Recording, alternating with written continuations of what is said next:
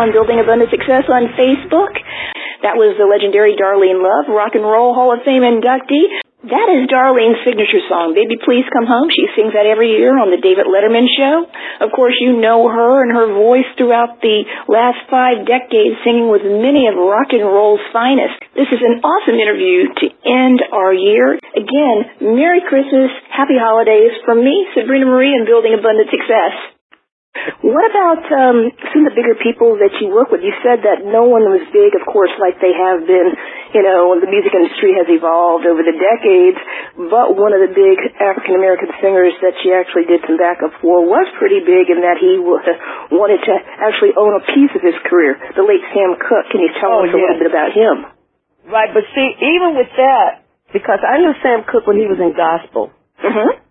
Uh, because I started out in gospel, so they were big, but they didn't seem as big to us then. Like, you know, when you say big, you know, they were making like five thousand dollars a week, which was a lot of money back then. Mm-hmm. Uh-huh. But they didn't have the superstar status like people do today. Mm. Uh, believe me when I tell you, they were more of great singers to us more than superstars. Okay. Uh, the superstars started coming in with, you know, like Elvis Presley, Tom Jones, um, then when, when we, you know, we started out with Lou Adler, who was a record producer with uh, Herb Alpert, and they were just starting out. Matter of fact, they were partners, Herb Alpert and, and Lou Adler, and we did a lot of work for them trying to get their careers going as producers. Wow. Um, you don't think if he had lived, he would have been big? Who? You don't think if Sam had lived, he would have been big. Was he on the crest of his career? He was on the crest of his career, but he was changing. He was doing something that nobody was doing yet. He decided to become a producer and own his own music. Mm-hmm. And that at that time was like, you can't own your own music. Who do you think you are? wow. And he was starting to produce other acts. Mm-hmm. You know, he saw where the money was. Mm-hmm. He was still working. You know, he was he's you know he was still doing his thing but he also was finding out the other part of the business. Wow. Producing, writing, mm-hmm. you know, owning your own material, mm-hmm. you know, trying to safeguard all of that. Because that's, in the end, is really where all the money is. People that are wealthy today, like, you know, when you talk about songwriters, mm-hmm. they're wealthy today because they held on to their publishing. Anybody that, that records their records you know, they get paid every time their record is played on the radio. Mm-hmm. And that's all over the world. yes, indeed. Most you know I mean? They have th- people who monitor all that stuff. So it's not just in California or New York. It's the United States plus the rest of the world that plays people's records. Every time those records get played, they get paid. Every time somebody wants to record their records, you have to license them from these people and it can cost you anywhere from eight to ten thousand dollars per song that you put on your album if it's somebody else's. Wow. They never are poor. but you know, also it's it's like one of the you have to always keep on it. You know, who's doing it? You have to have people all, always monitoring it. Mm-hmm. And that's what Sam Cooke was doing. This was in the 50s, which was unheard of. Wow, and you know, uh, today now we have uh, many people, whether they be rock, roll, rap, they own their music, they own their image, they own everything. So you're the right. runner of that. Yeah, because when I uh, I, I did my live uh, DVD, mm-hmm. uh, the mechanicals just to do the CD was mm-hmm. like five thousand dollars for each song that I put on there that was somebody else's. And wow. then to get the mechanical rights to do the DVD was ten thousand dollars. Whoa. so I'm saying when you do somebody else's song, if it's not yours, you have to pay for it. Because even if you don't get it right away, they will come after you later because they'll find out about it. This our business is with the internet and, and all that stuff now, they can catch you quicker than they did, you know, 20 years ago. How did you get to Phil Spector? How did he find out about you? I was a backup singer in L.A. Mm-hmm. Uh, I worked for his partner, but I didn't know at the time it was his partner. His partner was Lester Sill. Mm-hmm. And we're doing, he was a record producer in LA. And, uh, he, he said that his partner was coming to, to New, uh, California. And he had this record that he wanted to do and get it out in a hurry. Because he knew it was going to be a hit. Mm-hmm. He introduced me to Phil. and with a few days, Phil taught me the song, and uh, within a few days, uh, we were in the recording studios. Uh, he wanted me to get some singers together. We got uh, his partner got all the the end musicians who ended up calling themselves the Wrecking Crew, mm-hmm. uh, and we went into the studio and recorded "He's a Rebel." wow, that's how I met him.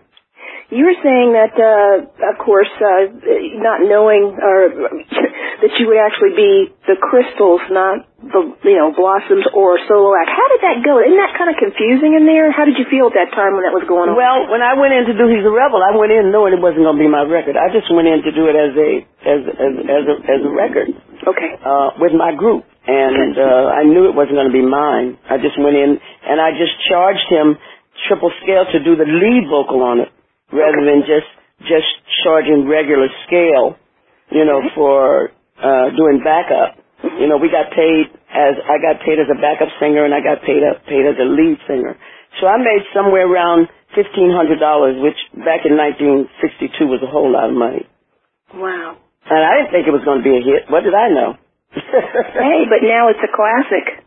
Now it's a classic, right? Now it's a classic. I was looking at some of your work on Shindig Mm-hmm. Can you tell us about those times? Well, Shindig was fun because um, the producer was uh, a guy named Jack Good from London, mm-hmm. and um, he wanted he we had been working with Jackie DeShannon, and he came to this club and saw us, and he saw how great we were backing her up and singing lead, and so he asked us. He told us that he was coming to America and he was going to do this rock and roll show called Shindig and would we be interested in doing it? And we said, sure, why not? And uh, about six or seven months uh, later, we got this call to go and do this television show called Shindig. And wow. uh, that's how we actually got that show because we were working with Jackie DeShannon. It seems like a lot of fun if you, when you look at some of the clips from the, you know, the Shindig uh, volumes it's a lot of fun to look at some of the the uh, performers and people that uh, you think uh, like a Billy Preston. I thought he came out much later than uh, the '60s. I had no idea he was an actor yeah. before that. And most people don't even realize Leon Russell was one of the Shindogs who played piano on Shindig. Oh my heavens! I didn't know that. And he played on all of the Phil Spector songs. Plus everything that he did, you know, after he left that era and started his own career. Who were some of the other players behind um, Spector? I know that Sonny and Cher were two. Yeah, well, we had Leon. Or we had well, we had Leon, of course. Uh, a lot of unknown people at that time. Glen Campbell. oh wow. Oh yeah.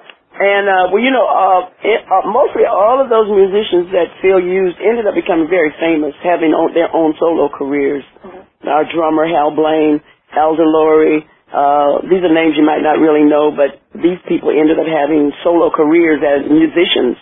You know, then started making their own records, and everybody became very, very successful after that Phil Spector craze because they were the musicians to hire, and they played for everybody. What was it like? I told them, I said, boy, if we could have did as many sessions as they did, we probably would have been as wealthy as they were too. What was it like working with the King? Oh, fantastic because he was such a great guy. Very, very, uh, shy.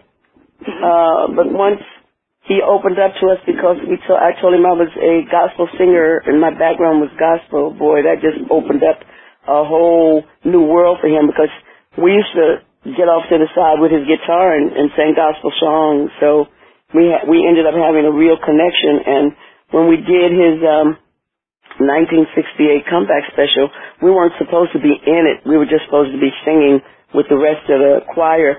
But then he told them he wanted us actually in the gospel segment that he did in the video, which was wonderful. So we not only appeared with him in a movie called Change of Habit, but we were in his video that he did for his 1968 comeback special also. I mentioned USP, Unique Selling Proposition, in the 70s. Uh, I was reading in your book that uh, you were doing some other work and you heard your uh, Baby Please Come Home on the radio and realized, wait a minute, I shouldn't be here. Can you tell us a little bit about that time? What happened to you in the 70s? Well, what happened after um, the Phil Spector craze and me going through all my changes with Phil and him not recording me and Shindig went off the air and we started going out on the road traveling with other people like the Righteous Brothers, you know, um, with Nancy Sinatra and, you know, when I decided to come back home, uh, nobody would hire me to work because by then I wanted to start my solo career and I wasn't a crystal even though I had recorded their biggest hits, their number one records. Mm-hmm. I couldn't go out as a crystal, but I did not even want to go out as a crystal, so that wasn't anything. So I had to find work wherever I could find it. You know, every now and then a session would come up or somebody would hire me. So I started doing day work and uh, out in Beverly Hills. And uh, I had a, a Mercedes, so I wasn't going to sell it. It was paid for. okay, I don't blame you. So I would drive my car to Beverly Hills to go go go to work. But then when I'd find the house, I would go and park my car down at the bottom of the hill because I didn't think the lady would hire me if she knew I had a Mercedes. wow. so I would park around the corner and I would uh walk up to the house and I did day work and uh was during the holiday season I was cleaning uh, her bathroom and down the hall I hear playing Christmas baby please come home and I looked in the mirror and I said, this is not what I'm supposed to be. I have a gift that God has given me and I need to do all I can to use it. And, you know, you get into those little funks. Uh-huh. You know, you start having your little pity parties, but the whole idea is to come out of it. Don't stay in it forever. And especially if you have something to give to the world, if you have a gift to give. So and you also realized that you had fans that uh, were coming up in the music world that uh, really, really were diehard fans, like the Bruce Springsteens and many others. Were you surprised at that? I was not only surprised, I was shocked. because I didn't realize that they looked at that music as the beginning of rock and roll and Phil Spector.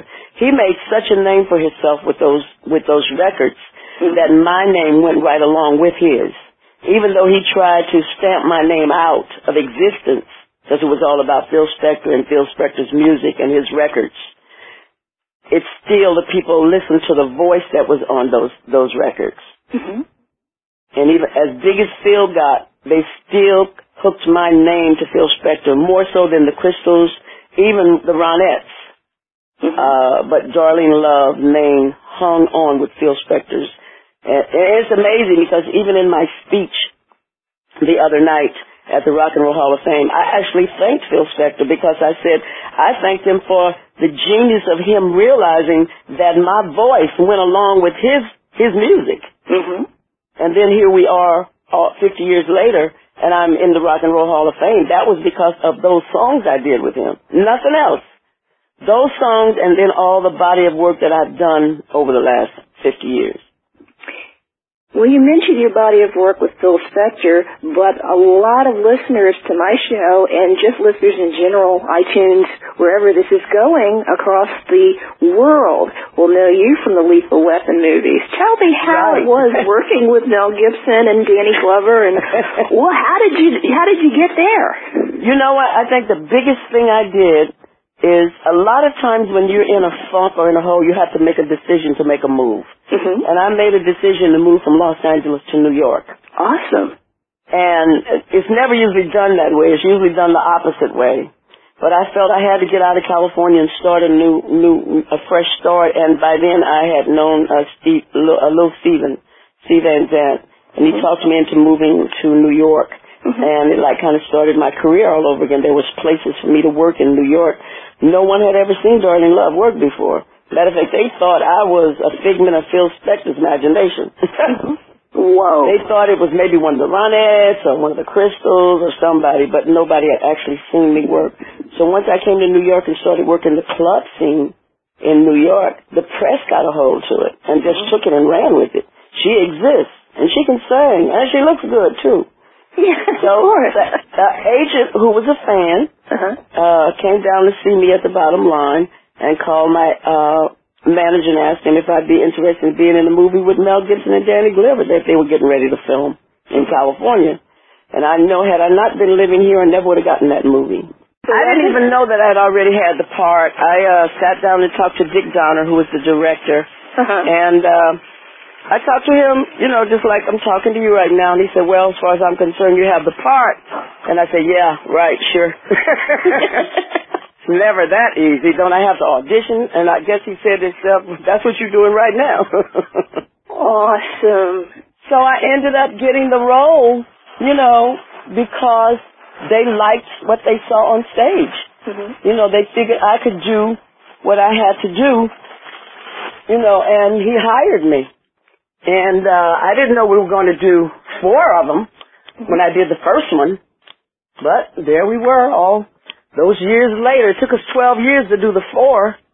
So it's like we grew up. The kids grew up. And we all grew up with um, Mel and Danny. awesome you know, for the past, I guess it's a couple decades or even probably longer, you've been bringing in Christmas uh, at the Letterman show. And I wanted you to let us know what you're doing now. I know there's a, a movie in the works, My Name is Love, which I'll be excited to go see. Uh, yes. What you're doing now. I'm so excited about that. We just finished doing last, uh, this past February, we did a, a live DVD of my um, concert, uh, My Name is Love and uh, now we're busy putting a script together mm-hmm. for uh, the movie, which is so exciting. We're so excited about that.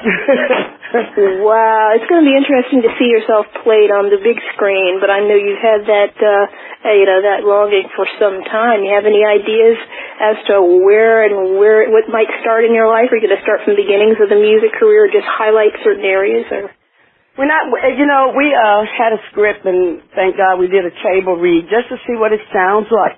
Mm-hmm. And we decided we weren't going to go too young. We're going to hit on, you know, part of my life as um, a child because I have to, you know, just to let people know what went on uh, in my life as a uh, Christian, coming from a Christian family. Mm-hmm. Because a lot of people don't understand. You come from a Christian family and rock and roll or rhythm and blues, none of that music was allowed in our house. Wow. So we need to tell that story and how I ended up being in this business. So we're thinking about starting around, you know, somebody that could play a 16 year old and then, you know, come all the way up. Okay. And if we had to find somebody younger, you know, like five or ten years old, you know, it mm-hmm. would only be one person. So we're looking at just trying to find two people to play the whole role. Awesome. I wanted to end with this question. You um, started as a background singer, but were known uh, basically by fans that grew up during that time, kids who were just buying your records, and they always thought of you as a lead singer. Uh, in your whole career now, what are some of the things that you've learned, like maybe three key points that led to your longevity because there are many people over the years that had great careers, big hits. You don't hear about them, but you still hear about Darlene Love and you have every decade since you started your career in some capacity. Well, you know what? I think you have to be, number one, you have to really be serious and dedicated to what you want to do. Uh, I didn't want to be a doo-wop singer you know, like, and do the little doo-wop circuits and go out on the stage and sing your two, three songs and then go up. I always wanted, I always loved performing. And I'm just starting on my third song. I need to do a whole show so people can see my whole thing. So I had to fight real hard to do that. You know, not do a doo-wop circuit, but do my show because I knew I was more than that. Uh, you have to create yourself, reinvent yourself. Uh, I never thought about doing Broadway, but then when I got the call to go and do a Broadway show, I went and did a Broadway show. When I got the call to go and do the Lethal Weapon movies, it didn't scare me. I figured they asked me to do this movie, so they knew I was capable of doing it. And then the other thing was, as we were doing uh, Leader of the Pack in in um, New York, that uh, Paul Shaffer played Phil Spector, and that's when David Letterman saw me. So every year I do Christmas Baby Please Come Home on his show because that's David's favorite Christmas song. Awesome. So you have to continue to put yourself in different situations and put yourself with people who can also help you. Mm-hmm. Uh, Steve Van Zandt and and and um, Bruce Springsteen started championing me about ten years ago. Awesome. And I, I I do things with them. You know, the Rock and Roll Hall of Fame uh, 25th anniversary at the Garden. Bruce Springsteen called me and asked me to do that with him. There was no one on that show that was not already in the Rock and Roll Hall of Fame but me. But you awesome. have to, and you ha- you cannot be afraid. You if if people think of you enough that you're good enough for them to do things like that, you can't be afraid. You have to do it, and you have to do it you know, you can't be afraid to be on stage with Bruce or with Aretha or with whoever because they can't do what you do and you're not you're not trying to do what they do. You have to be oh, true to who you are and unfortunately we do have to re keep reinventing ourselves and the way the business is today, you can reinvent yourself because there's so many things out there you can do today. When I was first coming up, it wasn't nothing but records. That's all it was.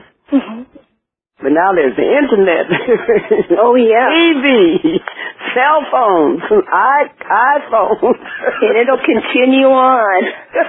and it's going to only get bigger and bigger and bigger. Mm-hmm. It, yeah, the world's becoming more global. I couldn't end this uh, interview without asking when you were on stage at the Rock and Roll Hall of Fame what was going through your mind? I know everybody has a something they rehearse before they get there on stage, but when you're looking out in that audience and people are looking at you, what were you thinking? When I got on that stage, after Bette Midler gave me this unbelievable introduction, I had to stand there for a few seconds just to gather myself.